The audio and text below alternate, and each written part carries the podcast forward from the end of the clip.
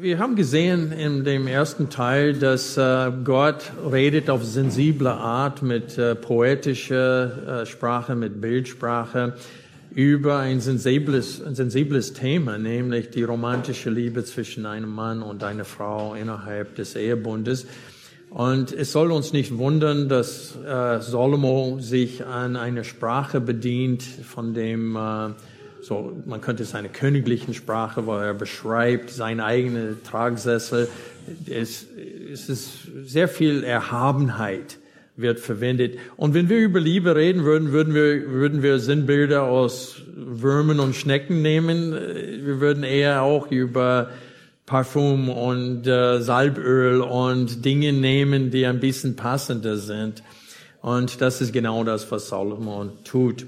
Also wir wollen uns jetzt mit der Reihenfolge der wahren Liebe in Hohelied beschäftigen und Hohelied, das Hohelied schildert in der Form eines Liedes die Gefühle eines verliebten Paares vor, während und nach dem Vollzug der Ehe. Und hier wird das Wunder der romantischen Liebe auf sensible und taktvolle Weise erforscht und gefeiert.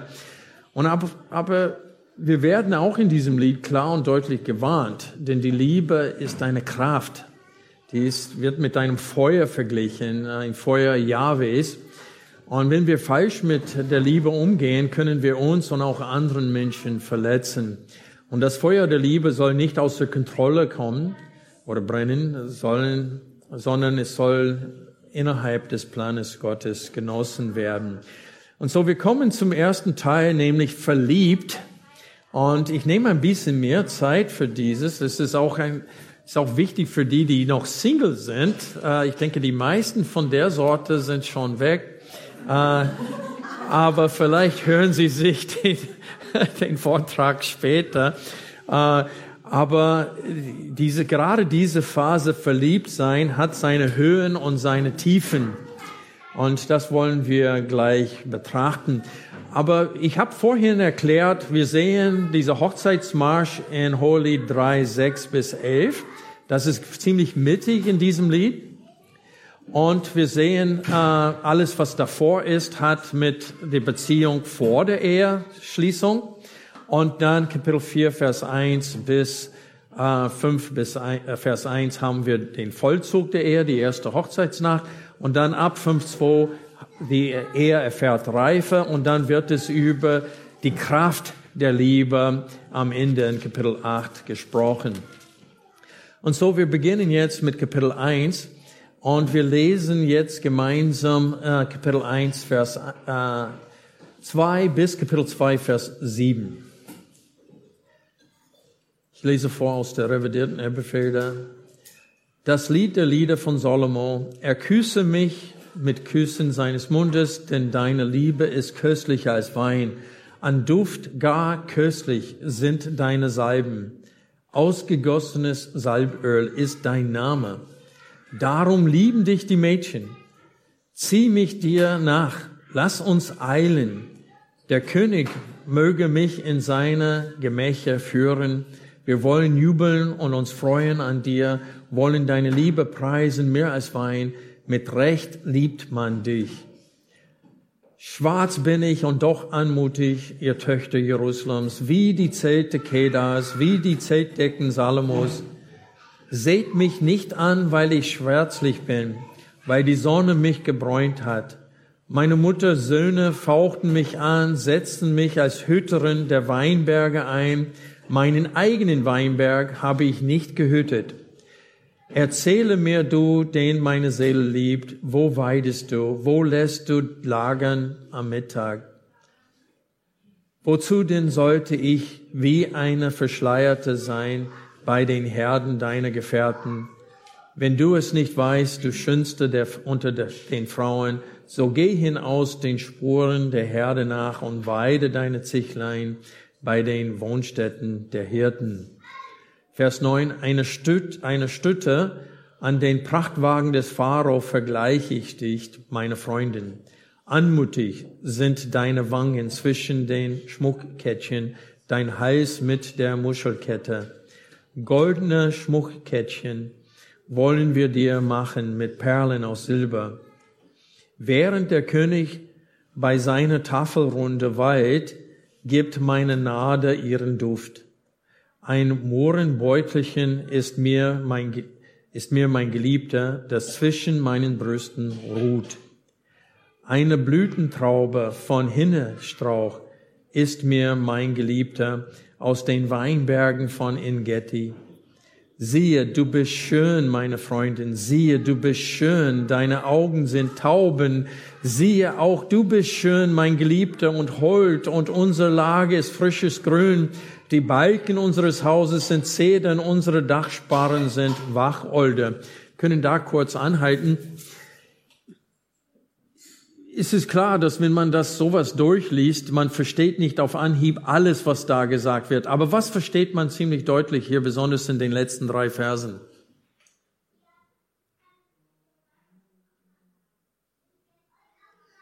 Siehe, du bist schön, meine Freundin. Dann sie sagt über ihn, siehe, auch du bist schön, mein Geliebter.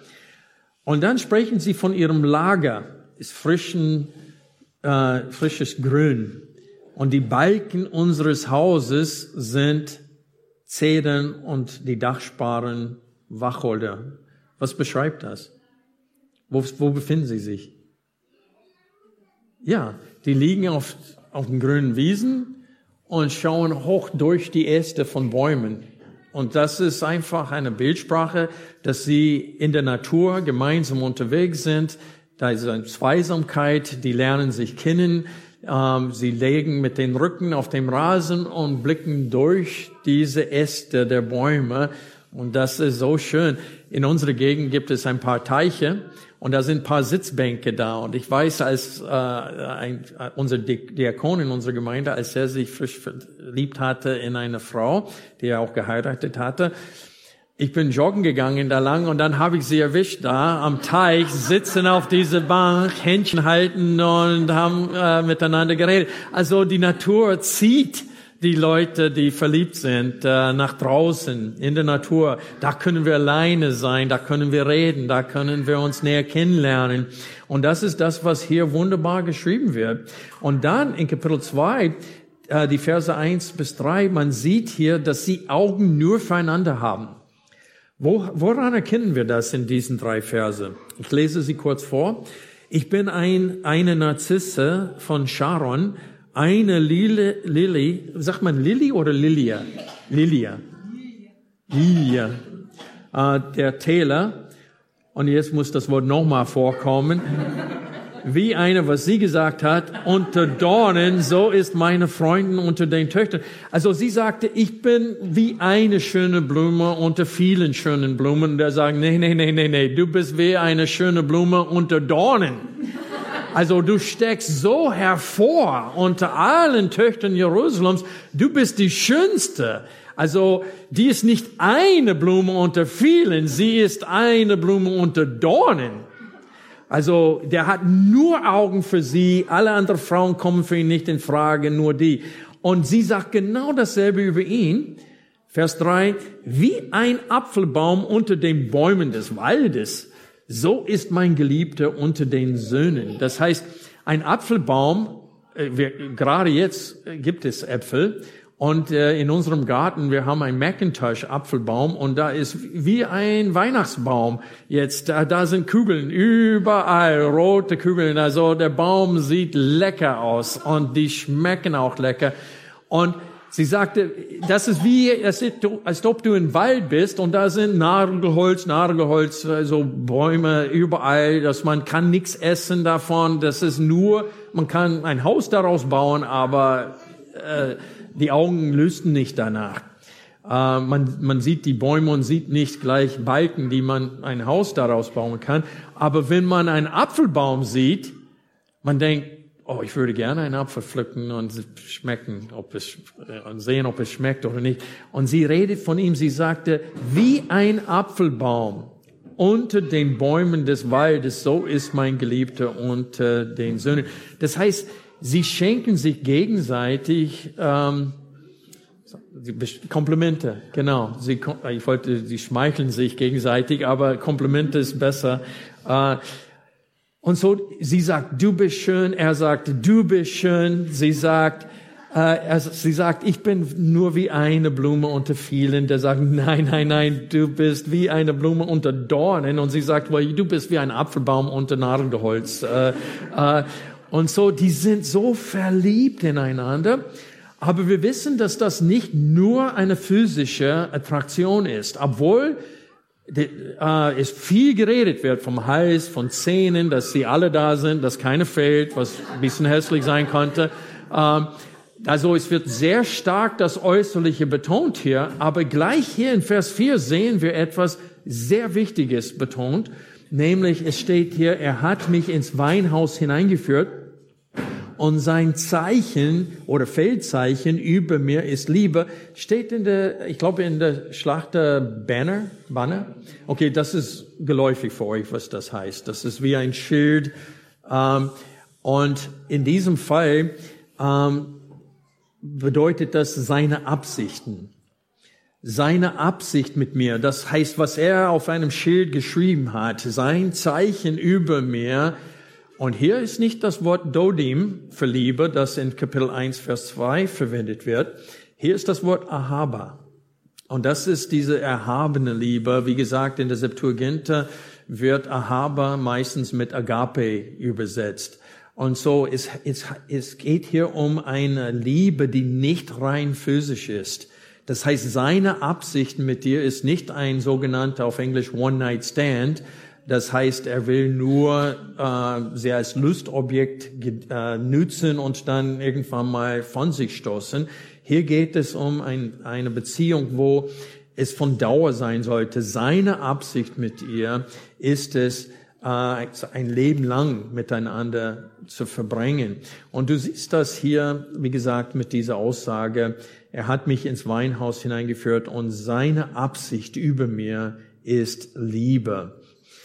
Ähm, in Amerika früher war das üblich, dass wenn ein Mann sich für die Tochter eines Mannes äh, interessiert hatte, der Vater hat ihn eingeladen. Der hat das mitbekommen und hat den Jungen eingeladen und meistens hat er seine Schrotflinte rausgeholt und fing an, das zu ölen und sauber machen und während er das gemacht hat, der junge Mann sitzt da und zittert natürlich und dann hat er gesagt, junge Mann, was sind deine Absichten? Wollte ihm klar machen, kommt mir nicht in die Quere. Äh, also wehe dir, wenn du das Herz meiner Tochter brichst. Und so, er hat einfach ihm klar gemacht, dass er eine gewisse Pflicht vor ihm als Vater hat, reine und gottesfürchtige Absichten zu haben. Und hier in diesem Lied sehen wir, der Mann hat edle Absichten mit ihr. Sein Zeichen, sein Feldzeichen, äh, was über ihr steht, ist Ahaba auf Hebräisch ist es Liebe, reinste Liebe. Er meint es gut mit ihr. Äh, auch in Kapitel 1, Vers 3 steht, ausge, ausgegossenes Salböl ist dein Name. Und hiermit sagt die Braut, dass ihr Geliebter ein wohlangenehmes Wesen hat. Und wir sind dabei, die Höhen der, des Verliebtseins zu betrachten. Es gibt Tiefen, aber unter den Höhen ist es dieses, dieses ähm, verliebt sein ineinander, die Feststellung, dass die Liebe auch gegenseitig ist und die Aufregung. Diese Aufregung, jemanden gefunden zu haben, wo es passen könnte. Das könnte die richtige Person sein. Und dann wird es klar, beidem klar, oh, für mich gibt es keinen anderen. Du bist der Richtige. Und was aber ich auch betonen möchte hier ist, dass man sieht hier, dass die Vorfreude, eine gewisse Vorfreude. Er küsse mich mit den Küssen seines Mundes, denn deine Liebe ist köstlicher als Wein. Das heißt, sie sehnt sich nach dem Vollzug der Ehe. Sie sehnt sich nach dieser Zeit, wo sie äh, in seinen Armen liegt und von ihm geküsst wird mit dem Mund auf dem Mund und dass sie diese, diese Liebe freien Lauf lassen können. Und es war nicht anders äh, bei Jakob. Ich lese kurz aus 1. Mose vor. Und Jakob liebte Rahel, so sagte er, ich will dir sieben Jahre für deine jüngere Tochter Rahel dienen. Da sagte Laban, Besser ich gebe sie dir, als dass ich sie einem anderen Mann gebe. Bleibe bei mir. Und dann lesen wir, so diente Jakob für Rahel sieben Jahre und sie waren in seinen Augen wie einige wenige Tage, weil er sie liebte. Und so sieht man diese Sehnsucht auch hier bei der Frau und bei dem Mann, eines Tages eins zu werden, zusammen zu sein. Die Liebe ist auf, am Aufblühen. Und das ist eine von diesen hohen äh, oder Höhen der, äh, diese Verliebtsein-Phase. Es gibt aber in dieser Verliebtphase nicht allein Aufregung und Vorfreude, sondern auch Freundschaft und Gemeinschaft. Und das sehen wir hier auch mit dieser Aussage, ausgegossenes Salböl ist dein Name. Und hiermit sagt die Braut, dass ihr Geliebter ein wohlangenehmes Wesen hat. In einem Kommentar, das Alte Testament erklärt und ausgelegt, wird es betont, dass im alten Orient, Orient äh, stand der Name eines Menschen in Verbindung mit seinem Charakter oder Wesen. Und wenn sie sagte, ausgegossenes Salböl ist dein Name, will sie sagen, du hast ein angenehmes Wesen. Dein Wesen ist genauso angenehm wie diese wohlriechende Salböl.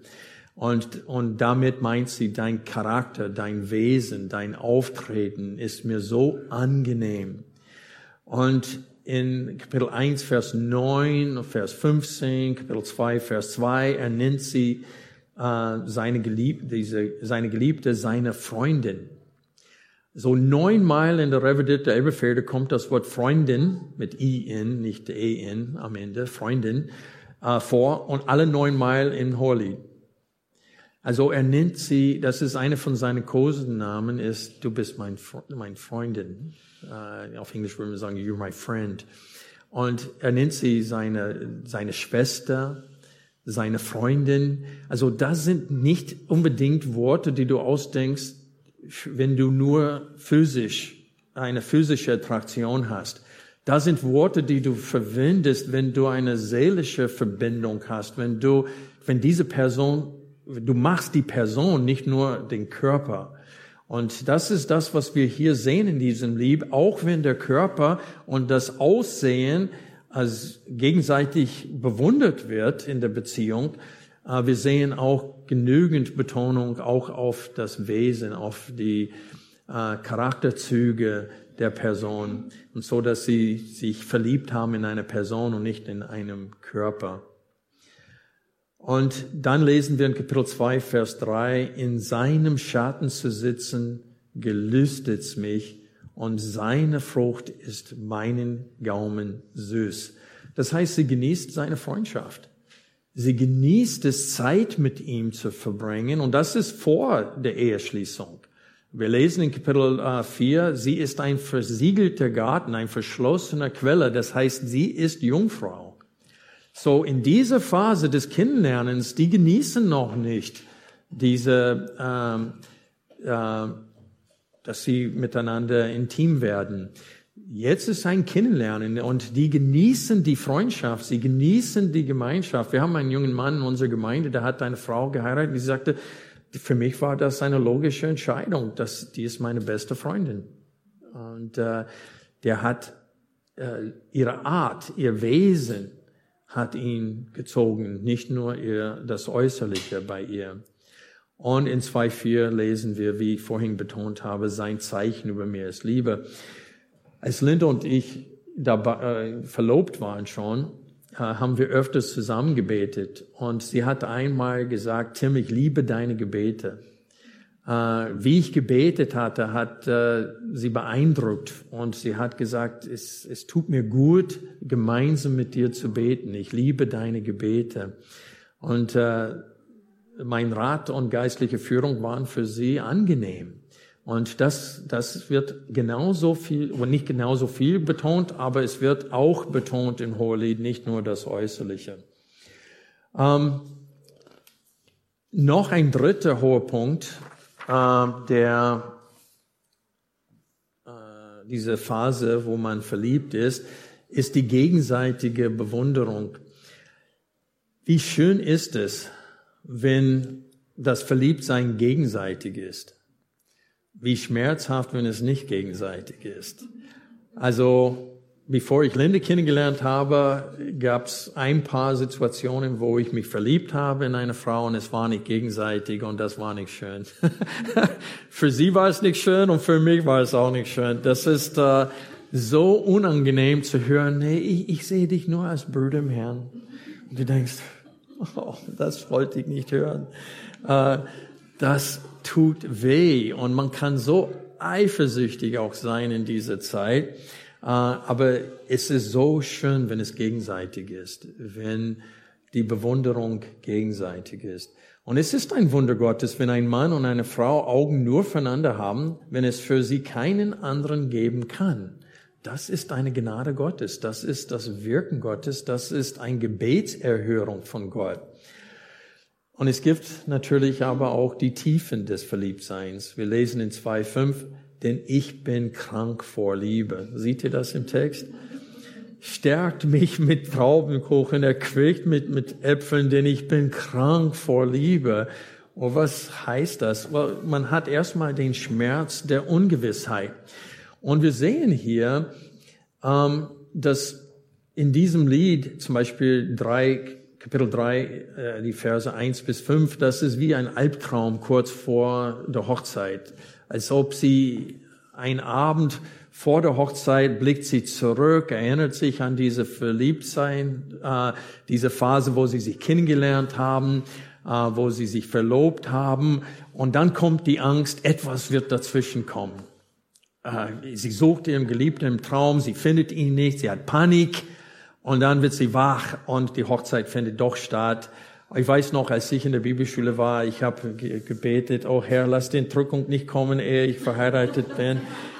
Als ob die Ehe besser wäre, als beim Herrn zu sein. Aber wenn du jung bist, denkst du so. Und man hat diese Ängste und diese, diese Ungewissheit. Kennt ihr das, wenn, wenn Leute verliebt sind und wissen noch nicht, ob es ganz gegenseitig ist oder ob es klappen wird? Sie nehmen eine Blume und sie nehmen, er liebt mich, er liebt mich nicht, er liebt mich. Und egal wie, kommt es immer aus, wie sie es wollen, weil wenn nur noch ein Blatt übrig ist und sie ist bei, er liebt mich nicht, dann wird es zerrissen. Er liebt mich nicht, er liebt mich. Aber das ist schon schmerzhaft und dass diese Ungewissheit kann einem ganz schön beschäftigen.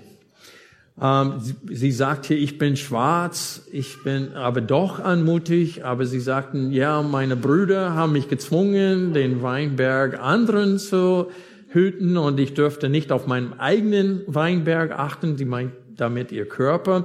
Das wäre das Gleiche, wenn heutzutage einer sagt, ich habe Sommersprossen auf meiner Nase, kann er mich trotzdem lieben? Äh, und die Antwort ist ja, wenn er der Richtige ist, er wird die Sommersprossen ganz toll finden. Zweitens haben wir den Schmerz des Wartens, das Verlangen, die innerlichen Gefühle freien Lauf zu lassen und die Ekstasie der physischen Liebe jetzt zu genießen, ist schmerzhaft, eben weil man warten muss. Das Zügeln solcher Gefühle ist schmerzhaft und es ist, als ob du auf einem schnellen Hengst reitest und du würdest am liebsten ihn in die Rippen treten und Ja sagen und ihn losrennen lassen, aber du musst ihn reinzügeln und du, du bist schon verliebt, vielleicht sogar verlobt und muss trotzdem warten bis zur Hochzeit und dann ist man alleine und diese Gefühle kommen hoch und du denkst, wie kann, ich kann die kann nicht bändigen. Das ist schon, und das ist schmerzhaft, dieses Warten. Manchmal sind das die Eltern, die sagen, nee, erstmal musst du einen Job haben, jetzt musst du äh, ein Auto haben, ein Haus haben und ja, dann kannst du meine Tochter haben und dieses alles auf der Reihe kriegen, fertig studiert haben und dann heiraten und dann warten sie und öfters schaffen sie das nicht und sie fallen in die Sünde, weil das sind auch unbiblische Erwartungen von vielen Eltern. Glaubst mir, in Russland hätte keine von den russlandsdeutschen Baptisten geheiratet, wenn sie erstmal alles auf die Reihen haben müsste, ehe sie heiratet. Da war so viel ungewiss damals. Lindes Vater hatte in Russland schon elf Kinder. Das zwölfte Kind wurde hier in Deutschland geboren. Der wusste nicht, woher er Schuhe holen sollte für alle seine Kinder. Das war vieles ungewiss, aber sie haben Gott vertraut und haben trotzdem geheiratet. Das nur nebenbei erwähnt, aber diese Zeit, wo man warten muss, ist es schmerzhaft. Aber an dieser Stelle möchte ich eine wichtige Frage stellen. Warum muss man warten? Wenn man schon verliebt ist und verlobt ist und denkt, wir werden sowieso heiraten, warum nicht jetzt schon äh, diese äh, sich gegenseitig physisch befriedigen? Well, erstens, weil Gott das verbietet und die Frage ist, warum verbietet Gott das? Well, ich kann euch ein paar gute Gründe nennen. Erstens, weil die Zeit gewisse Dinge offenbart, die man wegen seiner Gefühle noch nicht sehen kann. Man sagt nicht umsonst, die Liebe macht blind.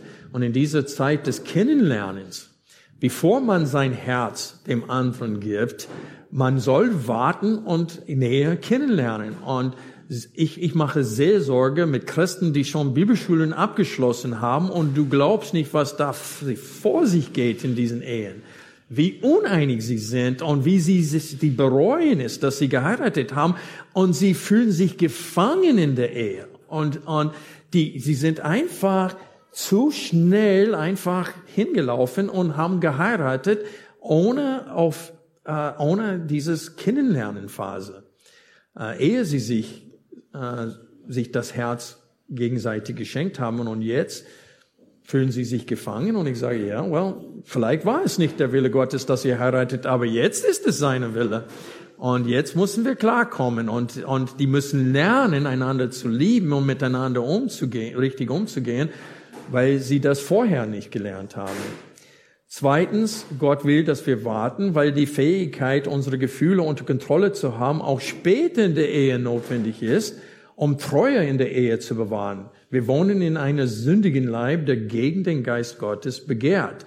Und die meisten Männer, die ich kenne, also bis jetzt habe ich keinen einzigen Mann kennengelernt hatte, der muss wie Hiob Scheuklappen auf den Augen setzen. Egal wie schön seine Frau ist, egal wie oft sie gegenseitig sich befriedigen, es gibt immer mehr, was das Fleisch haben will. Je mehr das Fleisch hat, desto mehr will es haben. Und wenn du nicht aufpasst, selbst Pastoren fallen in die Sünde. Und das passiert häufig. Also Ehebruch kann auch in der Zukunft passieren. Du musst lernen, jetzt schon deine Begierden, deine Lüste unter Kontrolle zu haben. Drittens, weil eine Familie gründen mehr als nur Liebe fordert. Es fordert Reife und gewisse Fähigkeiten, um für die Familie sorgen zu können. Denn Paulus schrieb, in 1. Timotheus 5, Vers 8, wenn aber jemand für die Seinen und besonders für die Hausgenossen nicht sorgt, so hat er den Glauben verleugnet und ist schlechter als ein Ungläubiger. Und manche Menschen müssen warten, weil die Reife noch nicht vorhanden ist. Und viertens, weil Gott es nicht will, dass wir die Früchte des Ehebundes genießen, ohne die Verpflichtung des Ehebundes bereits eingegangen zu haben. Und das geschieht bei der Hochzeit, wenn man vor Gott ein Eid ablebt in, Gegen in einer heiligen Versammlung und Gott will, dass wir zuerst diese Verpflichtung eingehen vor dem Gesetzgeber und vor Gott, ehe wir die Früchte des Ehebundes genießen. In Kapitel 2 ab Vers 8, ich habe euch gesagt, wir teilen das Buch ein bisschen auf nach dieser Aussage, ich beschwöre euch Töchter Jerusalems, das haben wir in Vers 7. Und das ist diese, ich bin krank vor Liebe, ich beschwöre euch, weil das so schwer ist, dieses Warten. Ich beschwöre euch, Töchter Jerusalems, bei den Gezählen oder bei den Hirschkühen des Feldes, weckt nicht, stört nicht auf die Liebe, bevor es ihr selber gefällt. Ich habe meine Kinder auch gesagt, besonders meine Töchter, äh, es kommt gar nicht in Frage, dass du mit irgendjemandem ausgehst und du bist befreundet auf Facebook und du bist in einer Beziehung. Also ich gebe meinen Segen dazu nicht, bis du ein gewisses Alter hast. Du, du darfst nicht Dating machen, bis du reif genug dafür bist. Und ich sagte, also bevor du 18 bist, kannst du es vergessen. Das, ich gebe meinen Segen dazu nicht. Und das, das habe ich angefangen, wenn sie schon fünf, sechs, sieben Jahre alt war, ihnen zu sagen, damit sie sich Zeit haben, sich daran gewöhnen zu lassen, dass das gar nicht geht. Das ist wie bei einem Elefanten, da, wenn sie ganz klein sind, haben sie die Kraft nicht, diese, die hauen einen, einen Pfosten in die Erde und die binden ihr Bein daran und wenn sie klein sind, die ziehen und ziehen und ziehen und schaffen das nicht. Und wenn sie groß geworden sind, versuchen sie es nicht mal. Weil sie denken, das schaffe ich nicht. Aber in dem, mit der Größe konnten sie es schaffen. Aber sie denken nicht dran. Also man muss das den Kindern eintrichtern, ganz jung, Das kommt nicht in Frage. Ähm, aber hier ab, ab Vers 8 äh, sehen wir diese Phase, wo sie sich näher kennenlernen. Der Mann lädt sie ein, einen Ausflug mit ihm zu machen, äh, einfach in die Natur zu gehen. Und er sagte, es blüht, alles ist, ist Frühjahr, der Winter ist vorbei, das sehen wir in Vers 11. Denn siehe, der Winter ist vorbei, die Regenzeit ist vorüber, ist vergangen, die Blumen zeigen sich im Lande, die Zeit des Singens ist gekommen, das heißt, die Vögel zwitschern, und die Stimme der Turteltaube lässt sich hören in unserem Land, der Feigenbaum rötet seine Feigen, und die Reben, die in Blüte stehen, geben Duft. Mach dich auf, meine Freundin, meine Schöne, und komm, meine Taube in den Schlupf Schlupfwinkeln der Felsen, im Versteck an den Felsstufen. Lass mich deine Gestalt sehen, lass mich deine Stimme hören, denn deine Stimme ist süß und deine Gestalt anmutig. Und dann kommen zwei Verse, die ich besonders hervorheben möchte. Ich glaube, Vers 16 sagt uns, gibt uns die Herzenseinstellung, die Grundeinstellung zur Verlobung nämlich mein Geliebter ist mein und ich bin sein. Das heißt, sie geben sich gegenseitig ihr Herz. Bei der Verlobung schon, nicht erst bei der Hochzeit. Und in Vers, aber ich möchte kurz auf Vers 15 eingehen, wo es steht, fangt uns die Füchse, die kleinen Füchse, die die Weinberge verderben, denn unsere Weinberge stehen in Blüte. Also in diesem Zusammenhang ist 2.15 ein Ausdruck der Keuschheit wenn ein Pärchen spazieren geht und das Umfeld so verlockend ist, wie es da beschrieben wurde, dann brauchen sie eine Notbremse, damit sie vor der Ehe nicht eins im Fleisch werden. Und kleine Füchse sind verspielt und kennen keine Verantwortung. Ich bin Hundezüchter. Wenn du Welpen hast, wenn du nicht aufpasst, ist, ist dein Schuh kaputt, ist äh, äh, Sockelleiste, was du endlich nach 24 Jahren dran gebracht hast, kaputt. Äh, also die sind verspielt, die, die sind sorglos, die machen alles kaputt. Und die kleinen Füchse, wenn sie toben in einem Weinberg, die machen die Reben kaputt, die machen alles kaputt. Sie verderben die Weinberge, weil sie einfach so verspielt sind. Und wo es steht hier, fangt uns die Füchse, die kleinen Füchse, die die Weinberge verderben, denn unsere Weinberge stehen in Blüte. Was meinen Sie mit unseren Weinbergen? Well, in Kapitel 1, Vers 6 hat sie von ihrem Körper, was äh, schwarz geworden ist, gebräunt hat durch die Sonne, steht, meine Mutter Söhne fauchten mich an, setzten mich als Hüterin der Weinberge ein. Meinen eigenen Weinberg habe ich nicht gehütet, deswegen bin ich braun geworden. so sie spricht von ihrem Körper als ihren Weinberg. Und hier steht es, unsere Körper sind voll in der Blüte nicht nur die Natur blüht, sondern die sind in, äh, in diese Lebensphase gekommen, wo der Körper sehnt sich nach dieser romantischen Beziehung. Und ihre, ihr Weinberg steht voll in Blüte, aber die Füchse konnten, die kleinen Füchse, die konnten es verderben. Und so hier geht es um eine Bitte um Hilfe, rein zu bleiben. Und denkt dran, in der Vergangenheit, äh, in vergangenen Jahrhunderten, gab es immer eine Anstandsperson. Die, die junge Leute wurden nie alleine gelassen. Die waren immer in der Sichtweise von jemandem. Das gehört, die waren schlauer damals. Sie wussten, wohin das führt, wenn, wenn äh, junges Ehepaar fährt irgendwo im Wald und sitzen sich auf der Rückbank im Auto. Es ist logisch, was da passieren wird.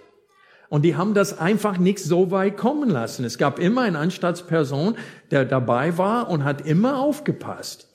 In der Antike war das die Verantwortung der Brüder. Deswegen denke ich, haben die Brüder von, äh, wie heißt die Frau, die vergewaltigt wurde, die Tochter von Tamar, das äh, äh, Levi und mit Z. Sie, ja, die haben äh, die ganze Stadt umgebracht, weil sie ihre Schwester vergewaltigt hat. Das war für sie eine persönliche Beleidigung weil sie fühlten sich Verantwortung für ihre Keuschheit, für ihre sexuelle Reinheit. Und die haben äh, einen Augenblick ausgesucht, wo die nicht da waren, um das zu verhindern. Und die haben das sehr persönlich genommen. Und wir sehen auch in diesem, im Hohelied am Ende, die sagen, du bist noch zu jung. Und wenn du denkst, dass du so reif bist, dann, wenn du eine Tür bist, dann bretten wir dich zu mit einem, äh, mit einem Brett, dass äh, kein Mann dazu kommt. Wir werden das verhindern. Und sie sagt, in seinen Augen bin ich so weit. In, da, in euren Augen, als meine Brüder, bin ich nicht so weit, aber in seinen Augen bin ich so weit. Und äh, so wir sehen hier, dass Keuschheit etwas ist, das kostbar ist. Es soll bewahrt werden. Und ein kluges Pärchen sagt, wir brauchen Hilfe. Und wir wollen die Hilfe haben. Wir wollen nicht uns diese Gefahr äh, unweise aussetzen, indem wir viel Zeit alleine miteinander verbringen, vor allem in der freien Natur. Äh, das ist verlockend. Und man muss wissen, das kann passieren. Und ich habe als Pastor so oft Gespräche mit Leuten geführt, die kommen und sagen, wir haben es nicht geschafft. Und du warnst vorher und du ermahnst sie, aber sie denken irgendwie, wir sind kugelsicher und wir haben, wir schaffen das. Nein, du schaffst das nicht. Das sage ich alle junge Leute, glaub's mir, wenn ihr genug Zeit alleine verbringt, Irgendwann mal werdet ihr in die Sünde fallen. Auch wenn, auch wenn es nicht zu dieser Tat kommt, ihr werdet trotzdem euer Gewissen verunreinigen. Und dann habt ihr einen, einen Schatten, eine Wolke, dunkle Wolke äh, über euren Häupter bei der Hochzeit. Und so hier Vers 15, Kapitel 2, Vers 15 ist sehr wichtig. Fangt uns die Füchse, die kleinen Füchse, die die Weinberge verderben, denn unsere Weinberge stehen in Blüte und die bitten darum. Jetzt Vers, 2, äh, Vers 16. Hier sehe ich in diesem Vers, mein Geliebter ist meins und ich bin seins. Also diese Aussage in 2.16 offenbart, welche Entscheidung als Grundlage der Ehe steht. Sie haben sich dafür entschieden, sich gegenseitig das Herz zu schenken. Und dass diese Thema wichtig ist, sehen wir anhand was? Eine Wiederholung. Ich habe vorhin gesagt, diese Töchter Jerusalems erweckt nicht, stört nicht die Liebe, bis es ihr selber gefällt, dreimal.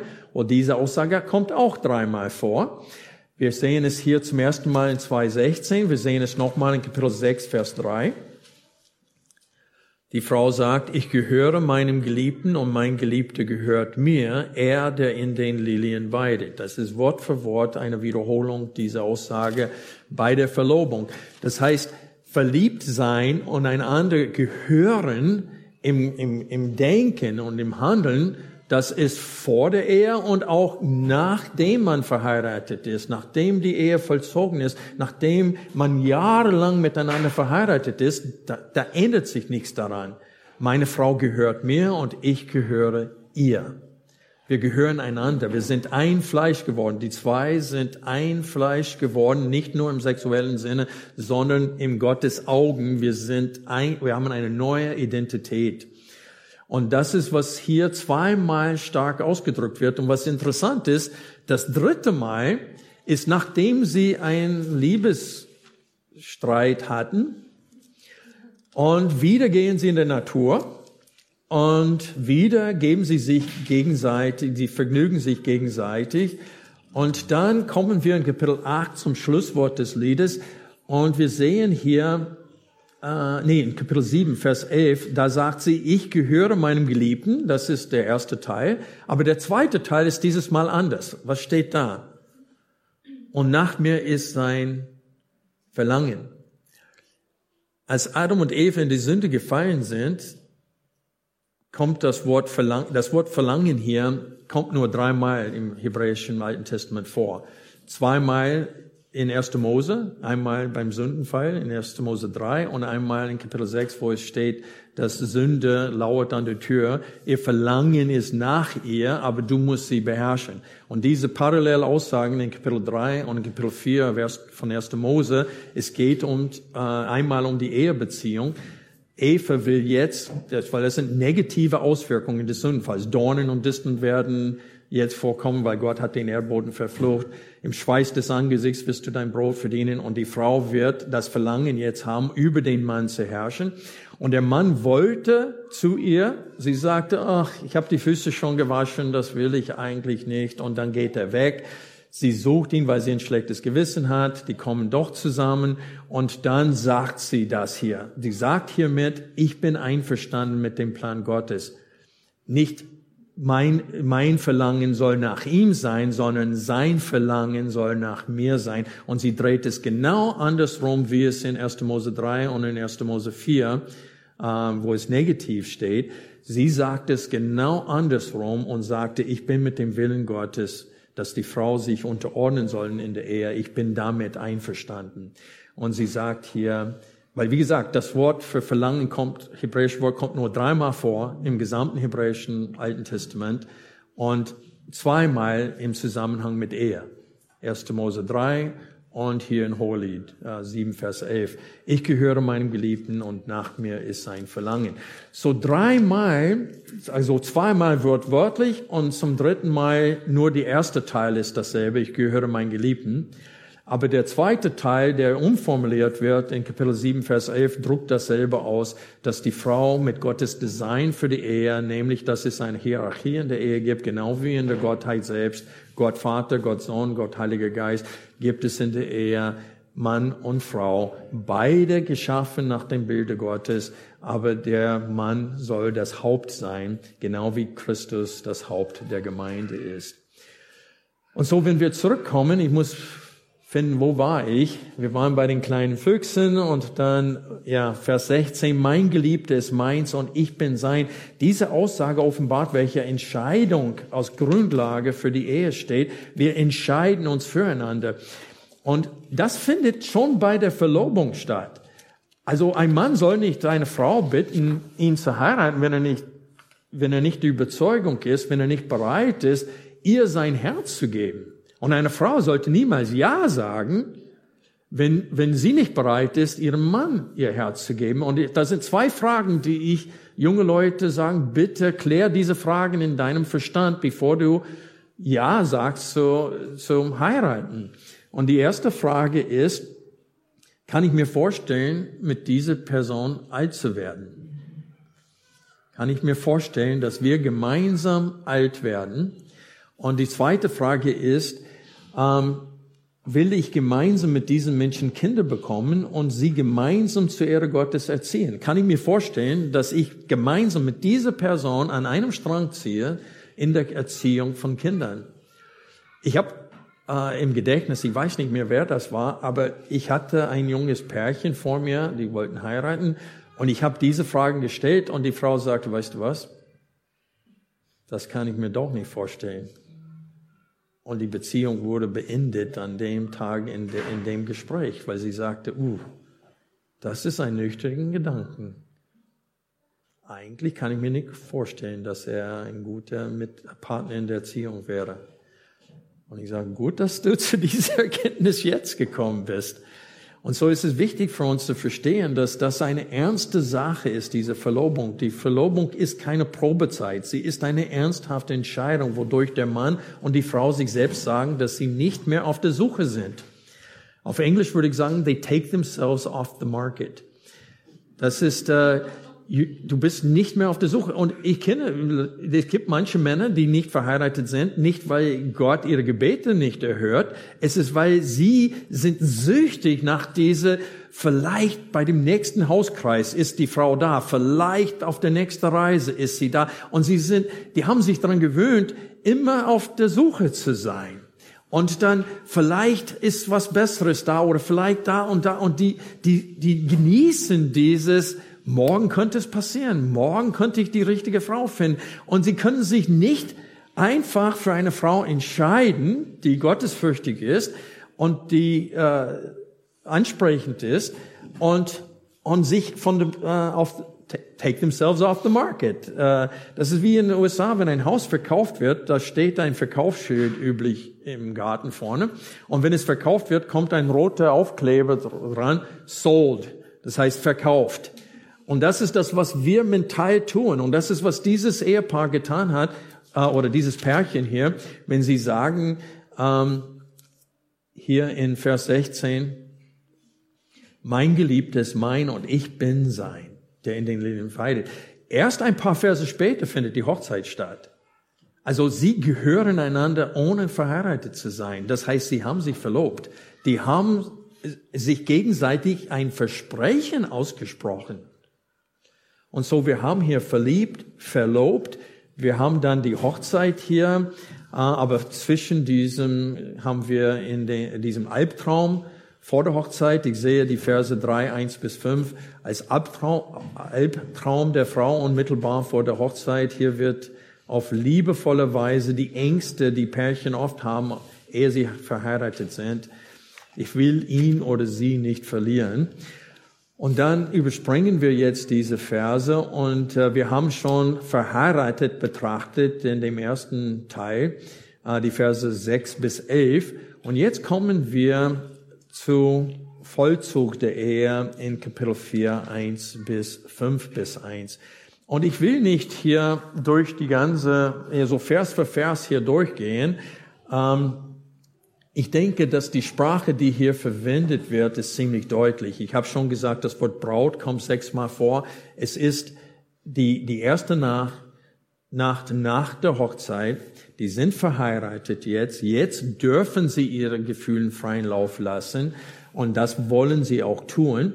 Aber was ich hier betonen will, sind ein paar Verse. Erstens Kapitel 4, Vers 8. Mit mir vom Libanon, meine Braut, mit mir vom Libanon sollst du kommen, sollst herabsteigen vom Gipfel des Amana, vom Gipfel des Senir und Hermon, weg von den Lagerstätten der Löwen, von den Bergen der Leoparden. Ist sie nicht schon abgeholt worden von, von äh, äh, Libanon? Laut Kapitel 3 ist sie schon. Die kam aus der Wüste, aus Libanon und die wurde abgeholt. Und die Soldaten von, äh, die, die Helden von Solomo, sind bildlich dargestellt. Jeder hat sein Schwert und sie hüten diese Frau und sie begleiten sie. Sie ist auf diesem Tragsessel und sie ist schon physisch nicht mehr in Libanon. Und jetzt bittet er an der Hochzeit, äh, an diese Nacht bittet er sie auch psychisch sich zu trennen von Libanon. Da sagt er, jetzt will ich, dass du ganz bei mir bist. Und das ist ähnlich, wie es in 1. Mose steht. Darum wird ein Mann seinen Vater und seine Mutter verlassen und seine Frau anhängen und sie werden zu einem Fleisch werden und sie waren beide nach der Mensch und seine Frau und sie schämten sich nicht. Und hier ist genau dasselbe. Sie sind beide nackt, die sehen sich, die haben es vor, die, die Ehe zu vollziehen und er sagte, ich möchte aber, dass du auch gedanklich dich entfernst von deiner Heimat. Du musst auch Vater und Mutter verlassen und deinen Mann anhängen. Und der sagt, er, er lädt sie ein, sich zu verabschieden von ihrer Vergangenheit, von ihrer Heimat und sein, seine Rolle als Haupt anzunehmen. Und wir sehen dann auch in Vers 12 etwas Wichtiges, was ich schon betont habe. Es steht hier, ein verschlossener Garten ist meine Schwester, meine Braut, ein verschlossener Born, eine versiegelte Quelle. Da sind drei verschiedene Worte hier oder Nomen hier, Garten, Born, Quelle. Aber die Adjektiven sind Synonymen voneinander. Das heißt, es ist nicht verseucht. Es ist verschlossen. Es ist rein. Es ist bewahrt worden. Und hier wird die Keuschheit der Frau dargestellt. Das ist, sie ist eine Jungfrau an diesem Abend.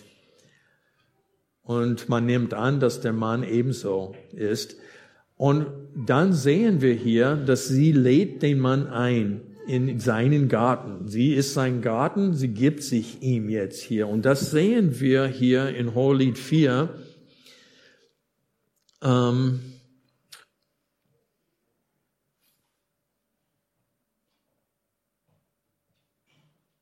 Vers 16. Wach auf Nordwind, die Frau redet hier, und komm Südwind. Lass duften meinen Garten, lass strömen seine Bal Balsamöle. Mein Geliebter, komme in seinen Garten und esse seine köstlichen Früchte. Und wie reagiert der Mann darauf?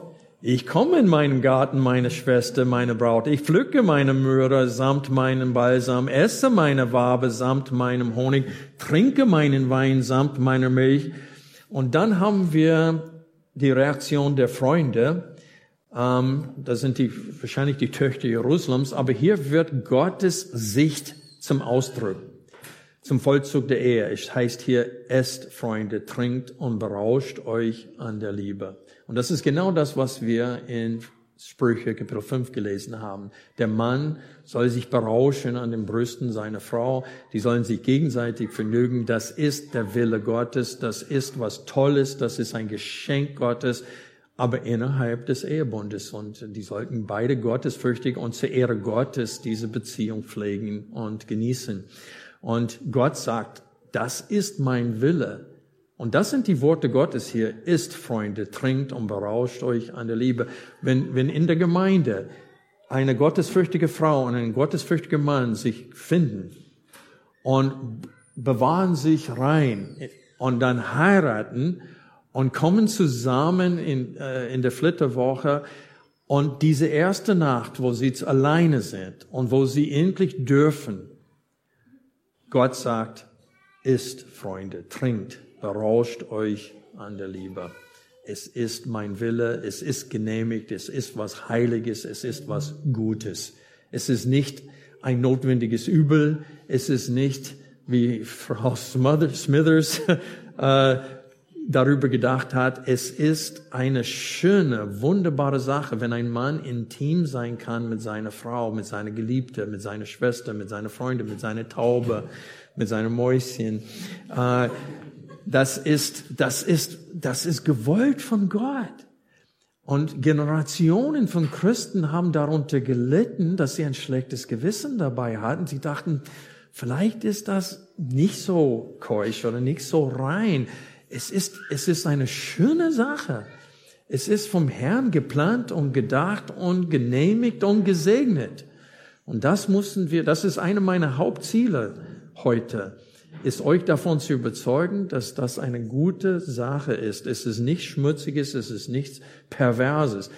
Natürlich, nach dem Sündenfall wird das, was Gott als gut gemeint hat, sehr, sehr pervertiert so dass Männer mit Männern schlafen, Menschen mit Tieren und alles Mögliche außerhalb der Ehe, ähm, Geschlechtsverkehr. Ähm, Menschen befriedigen sich auf völlig andere Arten und Weisen, wie Gott es vorgesehen hat.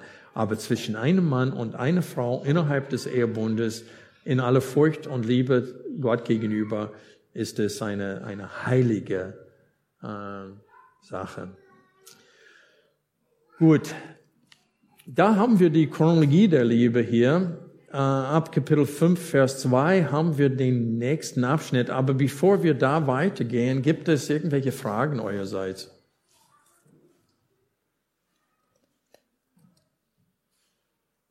Gibt es einen, der sagt, oh, ich sehe die Chronologie eigentlich nicht. Ähm, kannst du das genauer erklären?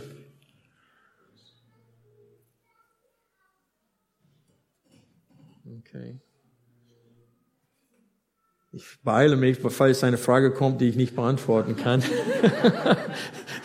das letzte Mal, ich mich mit Hohelied beschäftigt habe, war 2010, also lange her. Ich versuche gedanklich wieder reinzukommen. Ähm,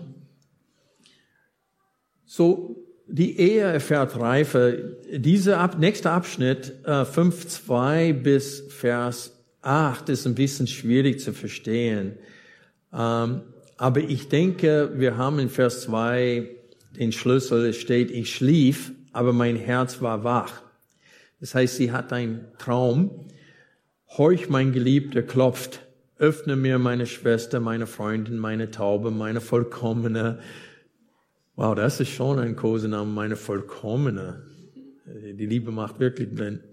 Ähm, denn denn mein Kopf ist voller Tau, meine Locken voll vom Tropfen der Nacht. Ich habe meinen Leibrock schon, und dann redet die Frau, ich habe meinen Leibrock schon ausgezogen. Wie sollte ich ihn wieder anziehen? Ich habe meine Füße gewaschen. Wie sollte ich sie wieder beschmutzen? Mein Geliebter streckte seine Hand durch die Öffnung, da wurden meine Gefühle für ihn erregt. Ich stand auf, um meinem Geliebten zu öffnen, da troffen meine Hände von Moore und meine Finger von flüssiger Moore, als ich sie legte an die, die Griffe des Riegels. Ich öffnete meinem Geliebten, aber mein Geliebter hatte sich abgewandt, war weitergegangen. Ich war außer mir, dass er wegging. Das heißt, es stach ihr im Gewissen. Ich suchte ihn, doch ich fand ihn nicht. Ich rief ihn, doch er antwortete mir nicht. Es fanden mich die Wächter, die die Stadt durchstreifen. Und hier kommt das. Sie schlugen mich, verwundeten mich. Manche Ausleger gehen davon aus, dass sie vergewaltigt wurde. Ich, ich, das ist, das ist gegen den ganzen Ton dieses Liedes, äh, so, so was Brutales hier. Es geht darum, dass äh, die Wächter der Stadt Sie fragten, wo, was machst du hier in der Nacht? Was suchst du? Und sie verwundeten sie mit ihren Fragen. Äh, das heißt, ihr Gewissen wurde nur noch schlechter danach. Und die Wächter der Mauern nahmen mir meinen Überwurf weg. Und sie sagt, ich beschwöre euch, Töchter Jerusalems, wenn ihr meinen Geliebten findet, was sollt ihr ihm ausrichten? Dass ich krank bin vor Liebe. Und woher haben wir das vorhin gesehen? Dass ich krank bin vor Liebe? als sie nur verlobt, äh, verliebt waren. In Kapitel 2, Vers 5. Da steht es, stärkt mich mit Traubenkuchen, erquickt mich mit Äpfeln, denn ich bin krank vor Liebe. Und dann kommt, seine Linke liegt unter meinem Kopf und seine Rechte umfasst mich. Ich beschwöre euch, Töchter, Töchter Jerusalems, bei den Kezellen oder bei den Hirschkühen des Feldes weg, nicht stört nicht auf die Liebe, bevor es ihr selber gefällt. Und hier erwartet man nochmal dieses stört nicht, erweckt nicht, weil sie spricht zu den Töchtern Jerusalems. Aber es steht hier, dass sie krank vor Liebe ist. Und das heißt, auch nach dem Vollzug der Ehe, nachdem man verheiratet ist, kann man immer noch Liebeskümmer haben. Es kann Auseinandersetzungen geben, es kann Probleme in der Ehe geben. Aber wir sehen hier, wenn man weiterliest, die finden sich wieder zueinander, die machen wieder einen Ausflug, was immer ratsam ist, wenn Ehepaare äh, auseinandergewachsen sind, wenn durch Kindererziehung und Arbeit und Hausbau und alles andere so abgelenkt wurden, dass sie ihre, ihre Beziehung vernachlässigt haben. Das ist schon eine schöne Sache, wenn sie sagen, hey Schatz, wir müssen Zeit für unsere Ehe, wir müssen Zeit nehmen, wir müssen uns ein, wir müssen eine Auszeit nehmen und einen Ausflug machen. Wir lassen die Kinder bei den Großeltern für ein paar Tage. Äh, die meisten Großeltern freuen sich darüber, aber nur wenn die Kinder gut erzogen sind. Äh, und äh, dann kann man für ein paar Tage verschwinden. Und das tut eine Ehe gut. Und man sieht das hier, er lädt sie ein. Sie sucht ihn, sie findet ihn, sie lädt ihn ein, einen Ausflug zu machen in der Natur und dann sind die, ist die Bildsprache noch grafischer hier als äh, bei Vollzug der Ehe in Kapitel 4. Es wird sehr grafisch in Kapitel 6. Er wird seinen Baum klettern und so weiter. Es ist eine, eine deutliche Sprache hier. Die finden sich wieder zueinander. Und dann in Kapitel 8 geht es um die Dauer der Liebe. Und wie gesagt, das Buch ist, kannst du ziemlich aufteilen nach dieser Aussagen. Ich beschwöre euch Töchter Jerusalems. Das haben wir in 8.4 und dann kommt die letzte Abschnitt 8.5. Wer ist sie, die da heraufkommt aus der Wüste an ihrem Geliebten gelehnt? Na, diese Aussage in Kapitel 8, Vers 5, woher haben wir, in welchem Vers haben wir diese, äh, diese Aussage schon gesehen? In diesem Lied.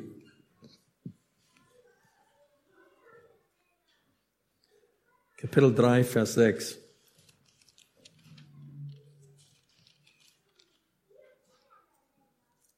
Wer ist sie, die da heraufkommt aus der Wüste? Das ist der erste Teil ist identisch, wie hier in 8.5. Wer ist sie, die darauf kommt aus der Wüste? Das ist wortwörtlich genau dasselbe. Aber der zweite Teil ist anders hier in Kapitel 8, Vers, äh, Vers 5. Was ist anders hier? In Kapitel 3, 6 ist sie alleine. Hier stützt sie sich an ihrem Geliebten. Sie kommt dieses Mal nicht alleine aus der Wüste, dieses Mal kommt sie an den Arm ihres Mannes, gestützt von ihm. Und so, die gehen durch das Leben jetzt nicht mehr wie Einzelgänger, sondern wie eine Person, wie ein Mensch. Jetzt kommt sie aus der Wüste zusammen mit ihrem Mann. Und dann wird geredet über die Dauer der Liebe und die Kraft der Liebe. Und wir lesen in Vers 6, Leg mich wie ein Siegel an dein Herz, wie ein Siegel an deinen Arm. Das heißt, sie will, dass er sie nicht vergisst, dass, dass die, die Liebe von Dauer sei, dass, dass sie selbst an seinem Herzen wie eine Versiegelung, wie ein Siegel äh, gelegt wird. Und das hat mit seinem Verlangen, mit seinem Denken zu tun, aber auch an seinen Armen, das hat mit seinem Handeln zu tun, so dass egal was, womit er sich beschäftigt, egal welche Tätigkeiten, soll er nie vergessen, das ist meine Frau und ich liebe sie und wir wollen gemeinsam durch das Leben gehen.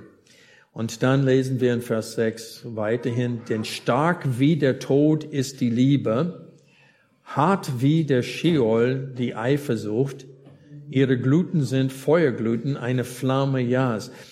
In der Elberfelder steht Leidenschaft hier anstatt Eifersucht. Ich habe es geändert. Das Wort bedeutet häufig auf Hebräisch Eifersucht oder Eifer. Es kann auch positiv oder negativ verwendet. Aber hier wird es positiv als Kraft. Es ist schön, wenn ein Mann eifersüchtig ist und es ist schön, wenn die Frau eifersüchtig ist. Die sollen eifersüchtig aufeinander sein. Meine Frau sollte es, es sollte ihr nicht gefallen, wenn ich auf die Yacht gehen würde mit einer anderen Frau. Also die sollte schon besorgt sein, wenn ich sowas tun würde und sagen, was, was, was machst du da? Es ist einmal passiert. Aber nur weil ich so dumm war, ich habe in einer WhatsApp-Gruppe äh, Leute eingeladen, bei mir im Pirschbezirk äh, auf die Yacht zu gehen und die einzige, die Antwort geantwortet hat, war eine Frau. Und dann stand ich da, oh, wie erkläre ich ihr, dass ich das nicht will? Und ich war zu feige, um ihr zu sagen, nee, das geht nicht. Und äh, da habe ich sie da in einem Baum und in einem Ansitz sitzen lassen und ich da. Aber das ist dumm gelaufen. Aber sonst haben Linda und ich die Regel, wir sind nie alleine mit einer Person vom anderen Geschlecht. Das ist einfach eine Regel. Seitdem wir uns kennen, äh, sie ist nie alleine mit einem anderen Mann und ich bin nie alleine mit einer anderen Frau. Es, es kommt nicht vor. Also ich kann an einer Hand zählen, wie oft wir diese Regel in über 30 Jahren wie viele Jahre sind wir verheiratet? 33 Jahren, äh, will nichts Falsches sagen. Äh, ja, über 30 Jahre. Äh, ich kann nicht an einer Hand zählen, wie oft wir das gebrochen haben, diese Regel. Einmal musste Lindes Schwester, äh, glaube ich, ins Krankenhaus, da war kein anderer da. Ich habe sie gefahren, das war mir klar. Aber der Punkt ist, ist, dass die Liebe soll geschützt werden. Die ist stark und die ist kräftig und diese Leidenschaft ist auch stark und soll auch, das ist eine Flamme Jas und das ist der Kurzform für Jahwe hier. Es ist ein Flamme Jahwe, das ist ein Geschenk Gottes und das, aber es ist auch etwas, wo wir es pflegen müssen. Äh, die Frau sagte, ich, ich, ich will mein, ich will, ähm, und hier ist es so lange her, seitdem ich mich das beschäftigt habe, ich kann diesen Abschluss nicht gut erklären, äh, muss ich ehrlich zugeben. Es ist klar, dass es geht hier ab Vers 8 wieder, ob es, es spricht von noch einem äh, Mädchen oder von demselben, wo es steht, wir haben eine Schwester, die ist klein und hat noch keine Brüste und die, die Brüder beschreiben sie als noch nicht reif und die wollen es verhindern, dass sie eine Beziehung hat. Und sie sagt, äh, im Augen meines Geliebten äh, bin ich soweit. Aber in Vers 11 steht es, einen Weinberg hatte Solomon bei Hamon.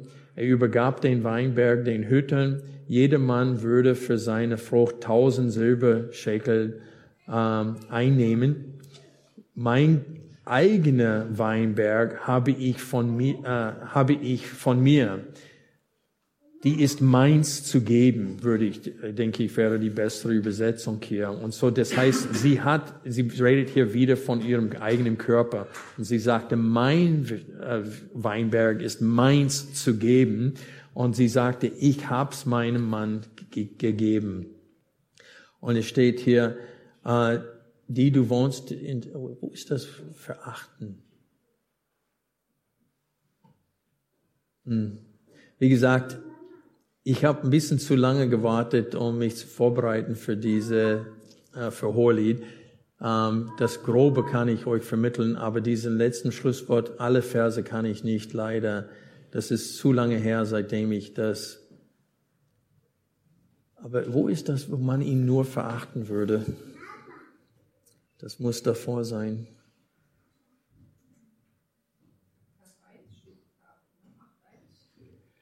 Wo wärst du mir doch, nee. Nee, das ist aber ähnlich, was ich suche hier.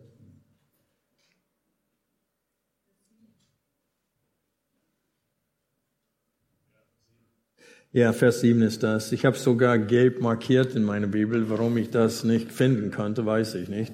Ähm, Mächtige Wasser sind nicht in der Lage, die Liebe auszulöschen und Ströme schwimmen sie nicht fort. Wenn einer den ganzen Besitz seines Hauses für die Liebe geben wollte, man würde ihn nur verachten.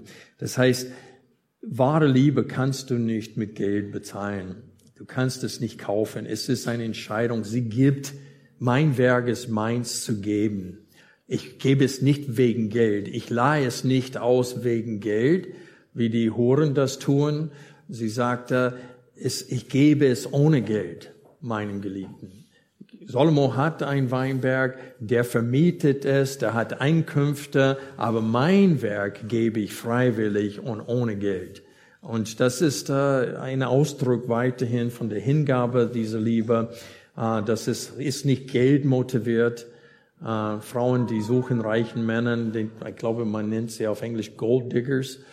Ähm, das heißt, die suchen einen Mann, der reich ist, ähm, weil sie einen gewissen Lebensstandard äh, ermöglicht bekommen möchten. Aber hier sagt sie, ich bin nicht motiviert von Geld. Und sie sagte, wer Liebe, wer sein ganzer Besitz seines Hauses für die Liebe geben wolle, man würde ihn nur verachten. Ähm, ich weiß nicht genau hundertprozentig, wie das gemeint ist, aber in dem Zusammenhang äh, ist es mir ziemlich klar, dass es darum geht, dass mächtige Wasser können echte Liebe nicht auslöschen und kein, keine Besteckung kann jemand so weit bringen, dass sie bereit sind, ihre, ihre, die Liebe, die sie von Gott erfahren haben in eine zwischenmenschliche Beziehung, romantische Beziehung, die sind nicht bereit, das wegen Geld zu tauschen.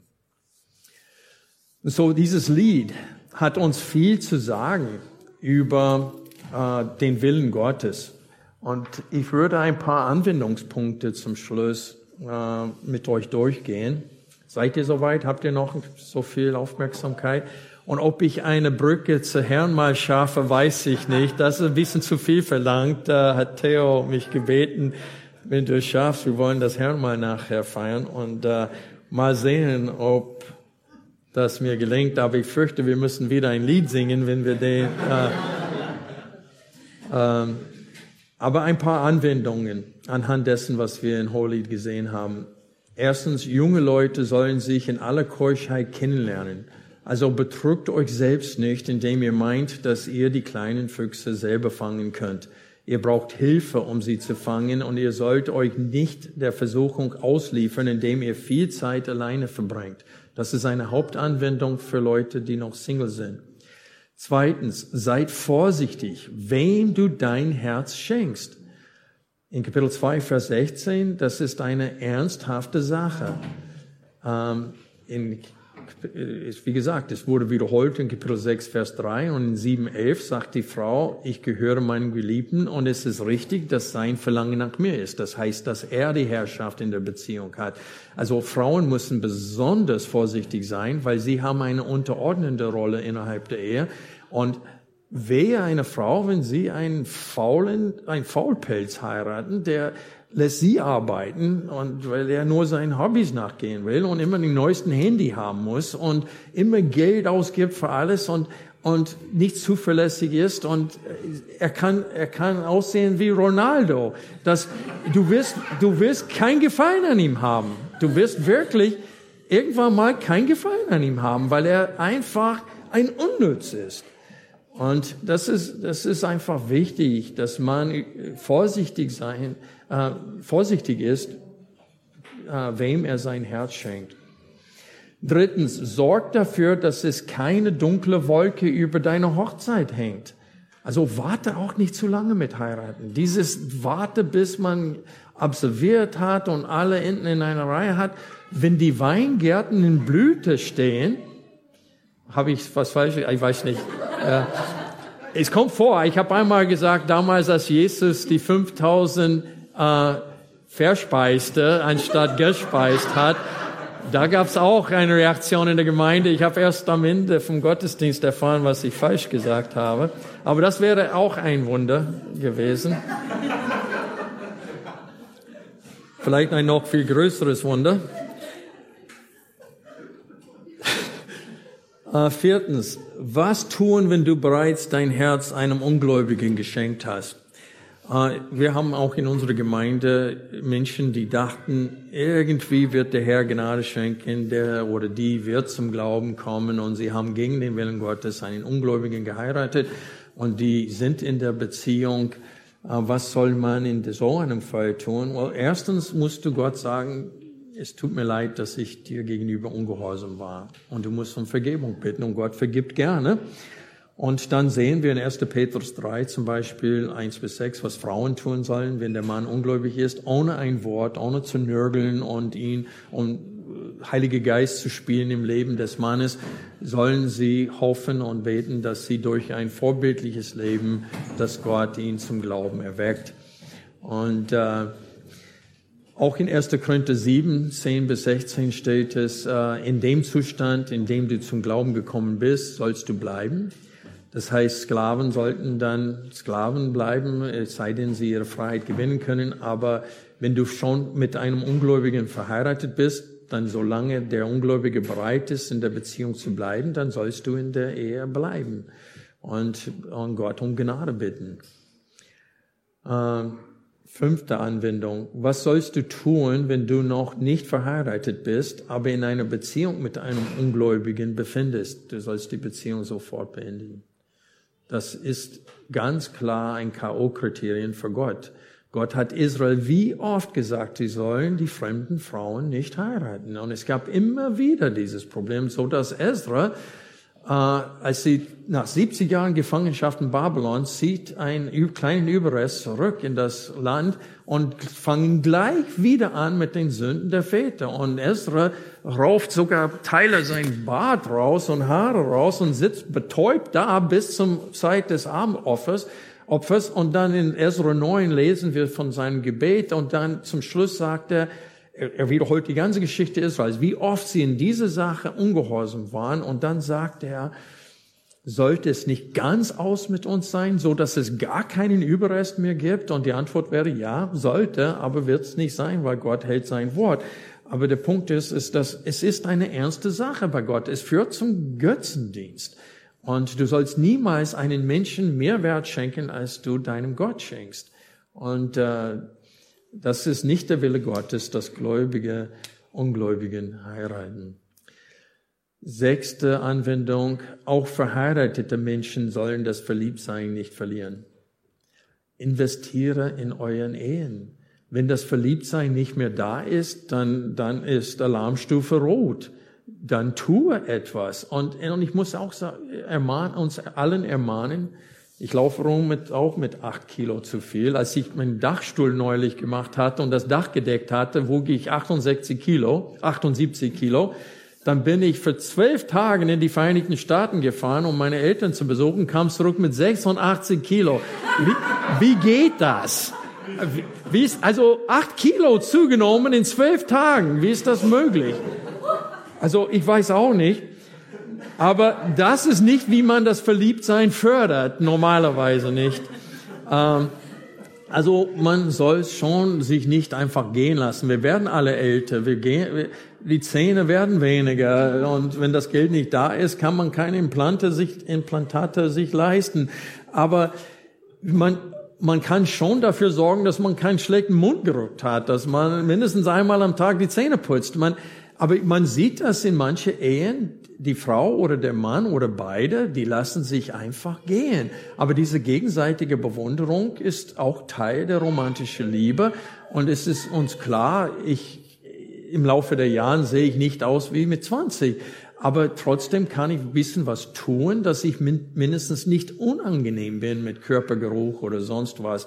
Äh, und man kann hin und wieder, äh, manche Frauen lieben das, wenn man nur daran denkt, eine Blume zu bringen. Du bist bei Aldi, kaufst Milch ein, kannst du eine von diesen Blumen für 1,50 Euro mitnehmen. Es tut Wundern.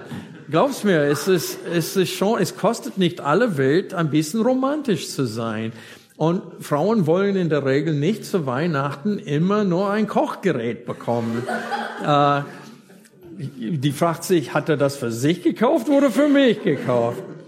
Äh, und so ist es schon wichtig, dass wir äh, diese Ausflüge planen, dass wir investieren in der Ehe, dass wir regelmäßig Zeit miteinander verbringen. Das ist eine große Anwendung vom Hohelied. Wir sollen das Verliebtsein komplett durch die Ehe bringen und dieses Wissen, ich gehöre meinem Geliebten und er gehört mir, das ist das Fundament der Beziehung. Wir, wir, wir sind nicht mehr auf der Suche wir haben das gefunden, was wir finden wollten und wir bleiben bei dieser Entscheidung und wir schützen diese Entscheidung mit allem, was wir sind. Und das tun wir auch gemeinsam.